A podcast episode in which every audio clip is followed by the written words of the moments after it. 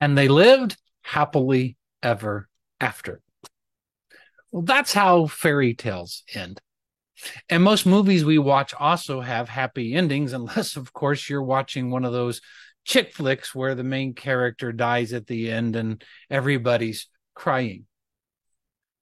If David and Goliath were a fairy tale, a myth, a legend, or if it was a Hollywood script, then, well, the army of Israel would have carried David off on their shoulders.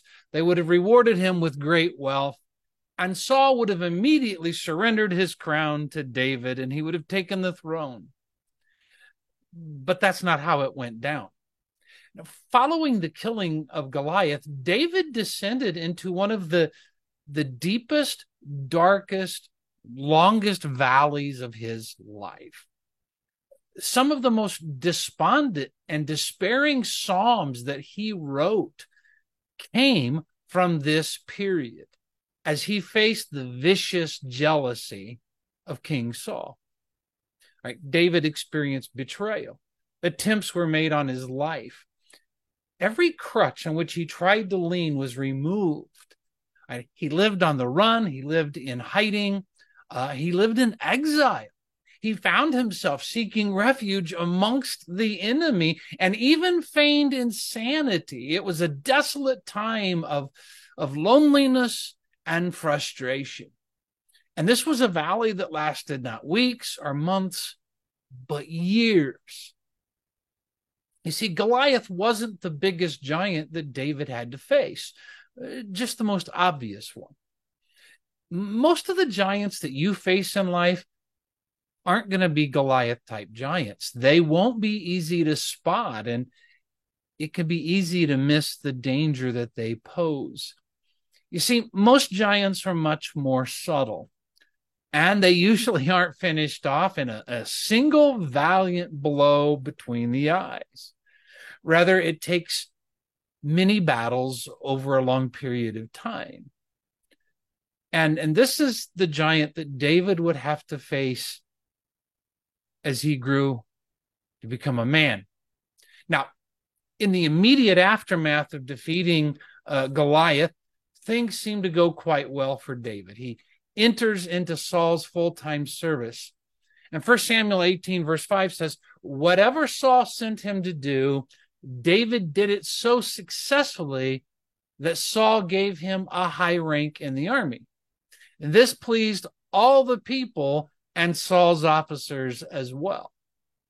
And David proves to be one of Saul's most capable and loyal men. And everyone loves him. Well, everyone that is, except for King Saul. You see, Saul sees David as a not just a political threat, but an existential threat.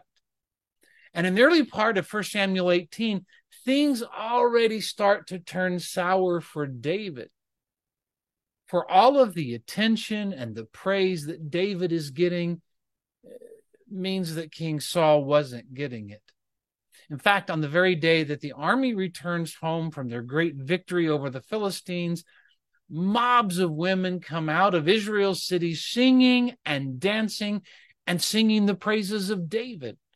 Right. And even though Saul was king, and even though Saul would have been leading the procession, the women were singing a song that gave David far more credit than it gave Saul. The number one song in the nation had these lyrics Saul has struck down his thousands, and David his tens of thousands. Now, imagine hearing that if you're King Saul, how it, it would make you feel especially when you consider the fact that David's only killed one guy. Right, he was a big dude, admittedly, but come on. First Samuel 18, uh, verses 8 through 16, we read this. Saul was very angry. This refrain galled him. They have credited David with tens of thousands, he thought, but me with only thousands. What more can he get but the kingdom? And I suppose you could say that uh, Saul was right to think this because God's already promised the kingdom to David.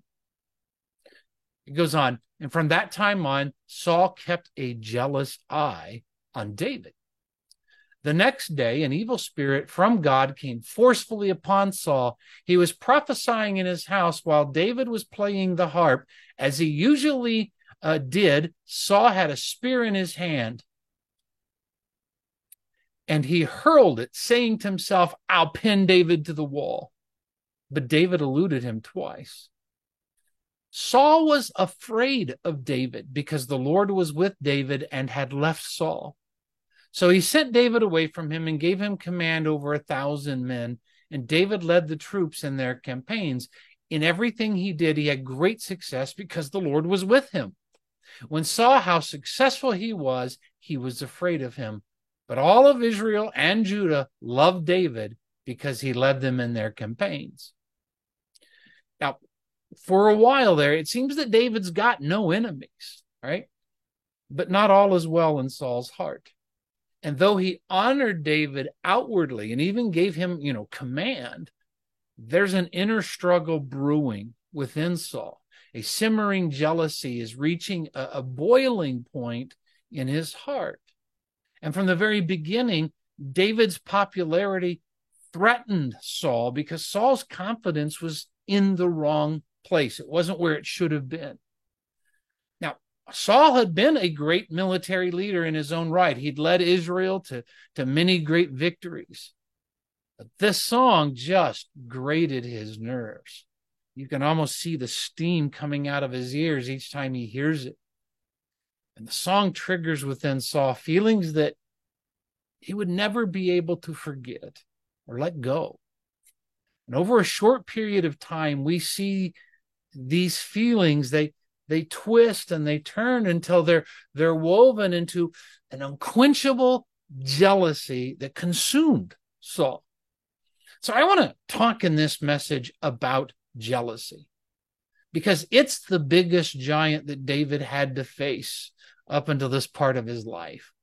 Now, there's nothing new or unusual about jealousy. It's been around since the very beginning when Cain was jealous of his brother Abel's sacrifice and the acceptance that, that his brother received from God. Also, I would say that jealousy is a natural human emotion, and jealous feelings aren't in and of themselves wrong or, or sinful. God created us as emotional beings. Having feelings is not wrong. It's how we respond to them, it's what we let them do to us. Our emotions should not rule us or control us, and they shouldn't be the final decision maker in our lives. We need to quit listening to our the world. Because our culture preaches this message follow your heart. Right? And that's just a nice sentimental way of saying let your feelings decide. But really if our cultural gatekeepers were so smart how do you explain Me Too, right? And all of the sexual abuse scandals. How do you explain marriages that don't last as long as the weddings? I mean, if they are so good at making decisions, um, then how do you explain all of the the multi-million dollar lawsuits, the endless parade of overdoses and the stars entering treatment, right?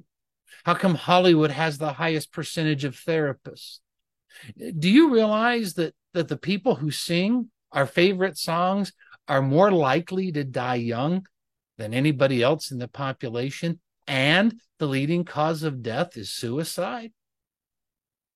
What I'm saying is the people who are constantly telling us what to do, they don't know anything.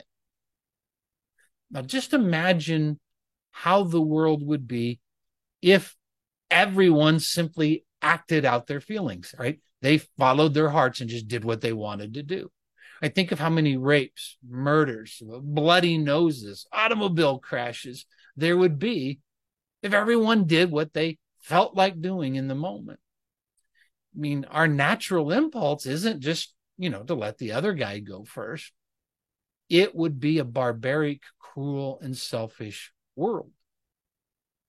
Right? Following your heart can actually be horrible advice God warns us in Jeremiah 17 9 the heart is deceitful above all things and desperately sick. Who can understand it? So instead, we must always weigh our emotions in light of the truth of God's word. We must weigh them against the counterbalance of, of reason. And we've got to sift our feelings through the filter of love. Right? Just because you feel it doesn't mean it's right. So we've got to learn to control our emotions instead of letting them control us. And this certainly applies to jealousy. But this is a life lesson that Saul was never able to learn. Now, we can be jealous over many things a boyfriend, a girlfriend, the attention or time given to someone or something else, a personal success, a promotion at work. I mean, the list is really endless. And, all right, these feelings can be legitimate. All right, there is a righteous jealousy that a, a husband or a wife can feel for their spouse, right, when they started giving time and attention to someone else. There's a, a righteous jealousy uh, when a parent uh, can feel for their children when they stray. Even God describes himself as a jealous God when we start giving our honor, our devotion, and worship to something else. And God says, I'm not going to share my glory with another. But since we are sinful people, our feelings of jealousy are often not righteous, all right? They're not just. In fact, it can be downright destructive. And this is what happens with King Saul. He let certain destructive emotions control him and this led him in an unstoppable downward spiral that, that consumed him until his death. We see in this passage three ingredients to Saul's destructive jealousy. Right? Three emotional signs that if you have them in your life, right, they're a very clear indicator that you might have a problem with jealousy. Now, the first of these uh, ingredients to destructive jealousy is anger. Look what verse 8 says Saul was very angry. This refrain galled him. Now, why was Saul so peeved?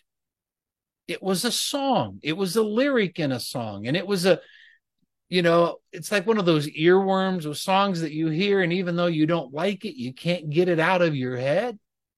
I'm sure it was that way that King Saul. Every time he closed his eyes and laid down, he heard that annoying tune. One psychology textbook says that jealousy begins with comparison, competition, and the fear of being replaced. Right? And that's what Saul was experiencing with David. Right? And Saul was ticked that well, here's David getting all of the credit and the glory that he wanted for himself. Now, all of a sudden, Saul's he's not getting invited on as much on the morning programs or the late night talk shows. Right? David is the number one trending topic on Twitter. He's got more likes, more friends, more followers. Right? Comparison, it's a poison. And once you are infected with this poison, it, it feeds a, a jealous anger. And this is a real struggle for us, especially in, in the world of social media. I mean, what was feeding Saul's jealous anger here was a song the women were singing, right? But we've got Facebook and Instagram and Twitter and and and all of these uh, online places where you know it's constantly injecting us with comparisons where we're comparing our life to all these other people and it and it reaches a toxic level and it feeds a a deep seated dissatisfaction and even anger. Now again there's nothing wrong with anger in and of itself. It's a god-given emotion. There are some things in life worth getting angry about it's when we get angry over things which we have no right to be ticked off about that we have a problem. Right? Do you get mad at others simply because they got what you wanted? Hmm. Be careful. When that happens, you're making yourself vulnerable, right? Especially when they deserve what they got, and maybe we didn't. Unjustified anger paves the way for uncontrollable jealousy to, to come into our lives.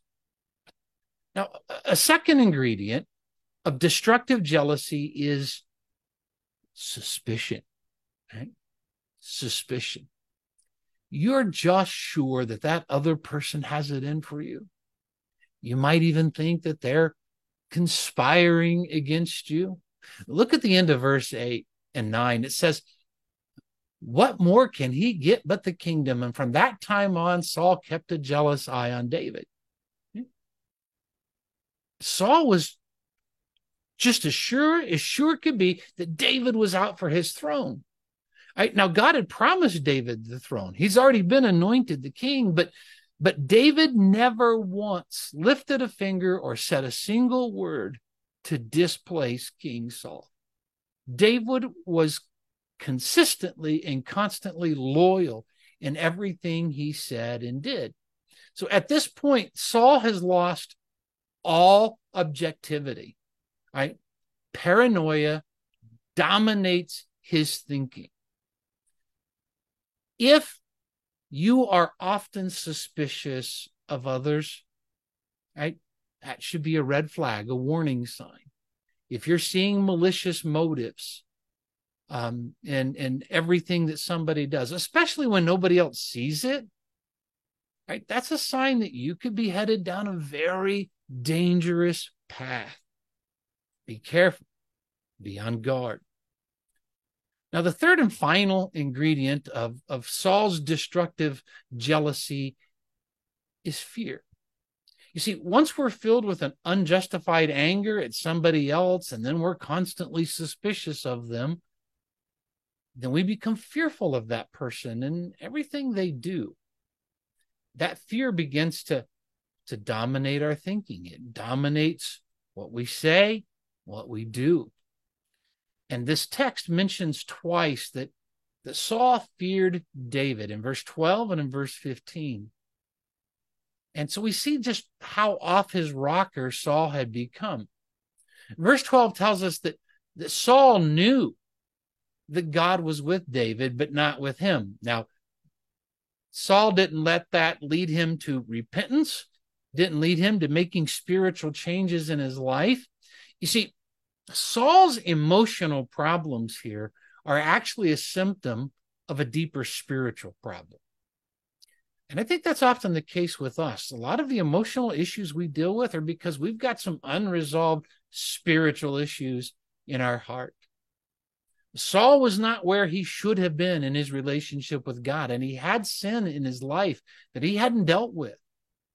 And he'd grown distant in his relationship with God, where he used to be close. And then here comes David, who's very close, very intimate with God, right? A man after God's own heart, God had said. And instead of this, you know, motivating Saul to get his act together, it just makes him more jealous.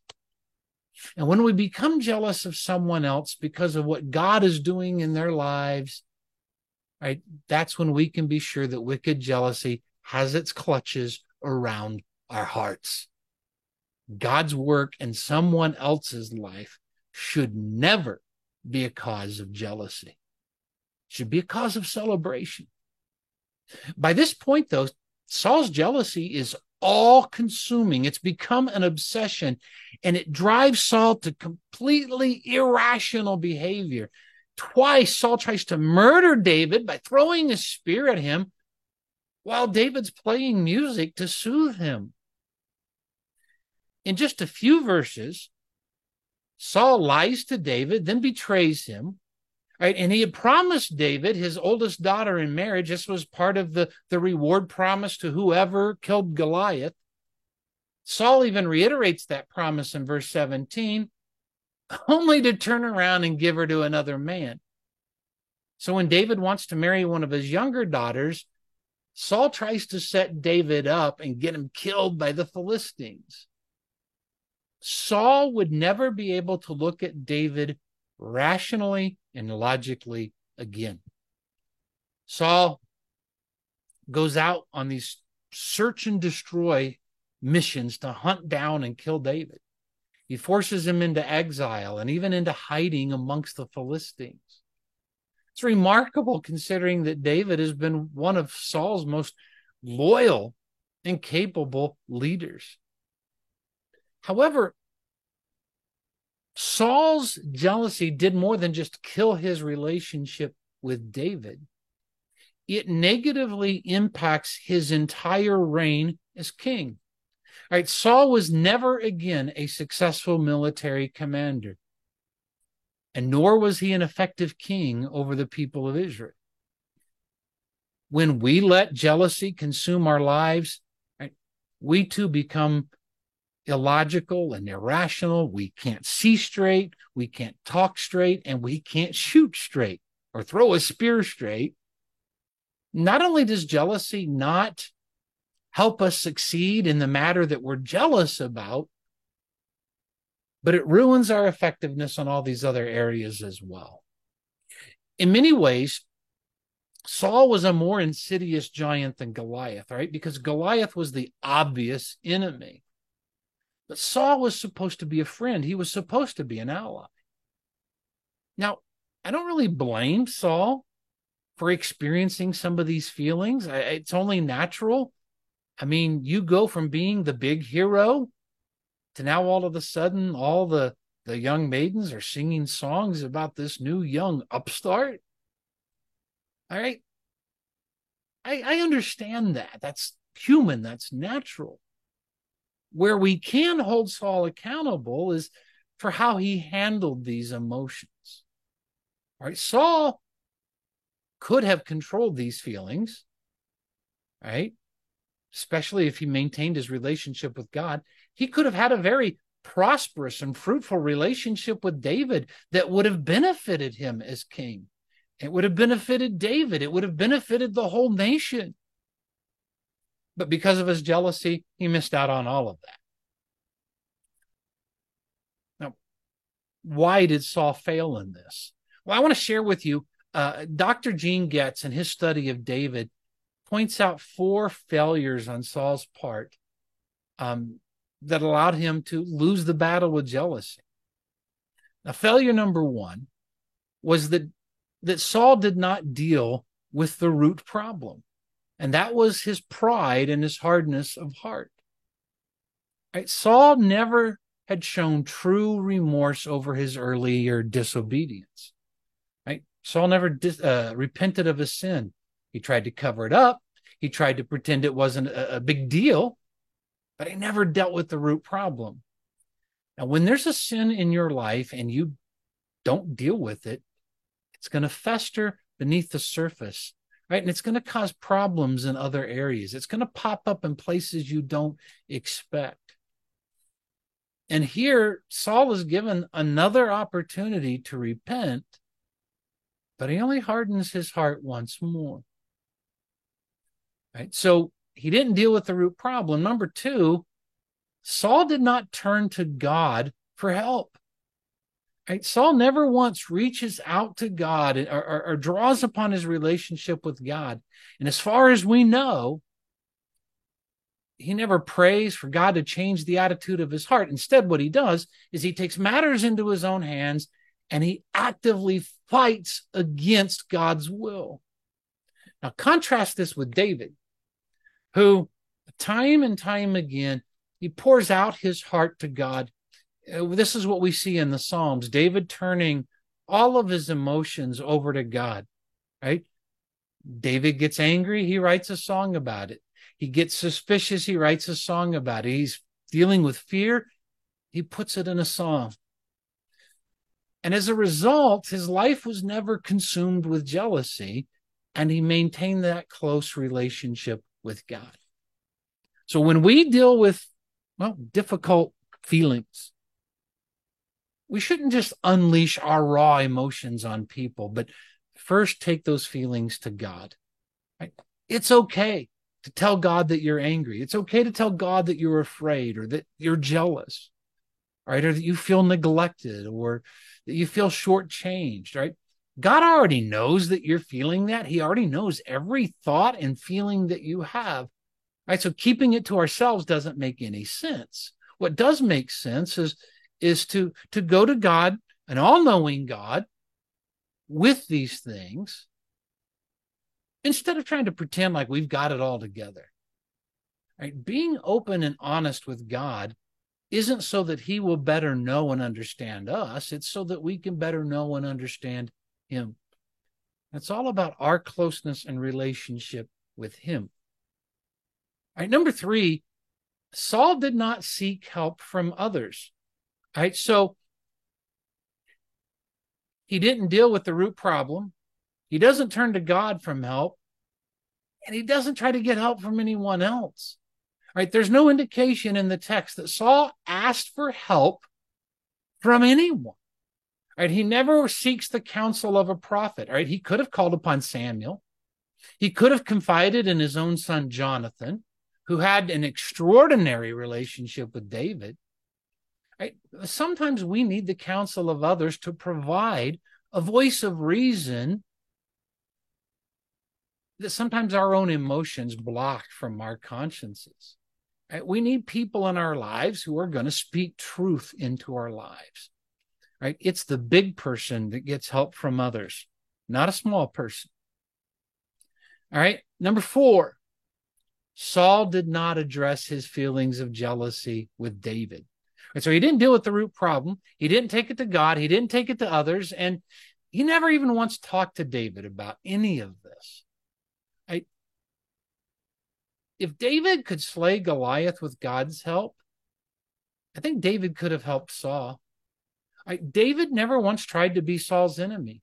In fact, twice he spared Saul's life when he could easily have taken it. David always acted with reverence and humility towards King Saul. And when Saul eventually dies, David mourns Saul's death, even though Saul had spent years trying to kill him. Right? David was never Saul's enemy, but Saul made no effort to be honest with him. Now, unfortunately, it was a lot more difficult for David to defeat this giant than it was Goliath. Right? Goliath, David was able to go and face directly and topple him with one blow. The jealousy of King Saul, though, tormented him for years, and David never once confronts Saul directly. Now, I've read some authors that say it's because maybe David had a lack of faith that he should have been more bold and confident in, in asserting this? Maybe. Uh, it's true that sometimes we have times of, of weakness after great victories. But I also think that David had a great respect for King Saul since he was the king. David was very loyal, and I think that David may have felt that it wasn't his place to deal with King Saul, that that was God's place. There's a clear lesson here, though. Sometimes it's easier to face the obvious giants than the sneaky giants, right? The subtle giants are far more difficult. All right. And we think because they're subtle, we think we can handle them on our own because the danger isn't as apparent. Or we think, well, they'll just go away, just give it some time. It's also difficult to deal with jealousy in our own lives but it may be more difficult to deal with jealousy in the lives of others, right? Because we can't change somebody else's heart. And when somebody's filled with jealousy, the more you try to do good for them, the more they're going to probably hate you because that merely exposes their own wrong motives and their bad behavior. However, we've got to guard against right, using that person's weakness to enhance our own position we should confront the situation directly, but lovingly. We need to be sure to pray for that person. And, and that's because only God can change their hearts. Only God can give us the wisdom that we need to handle the situation. And don't forget the counsel of Jesus, all right? To remove the log from your own eye before you try to remove the speck from your brother's eye, all right? Check your own heart first the obvious giants, they're easy to spot. It's the not so obvious ones that can do the most damage Is there a subtle giant in your life?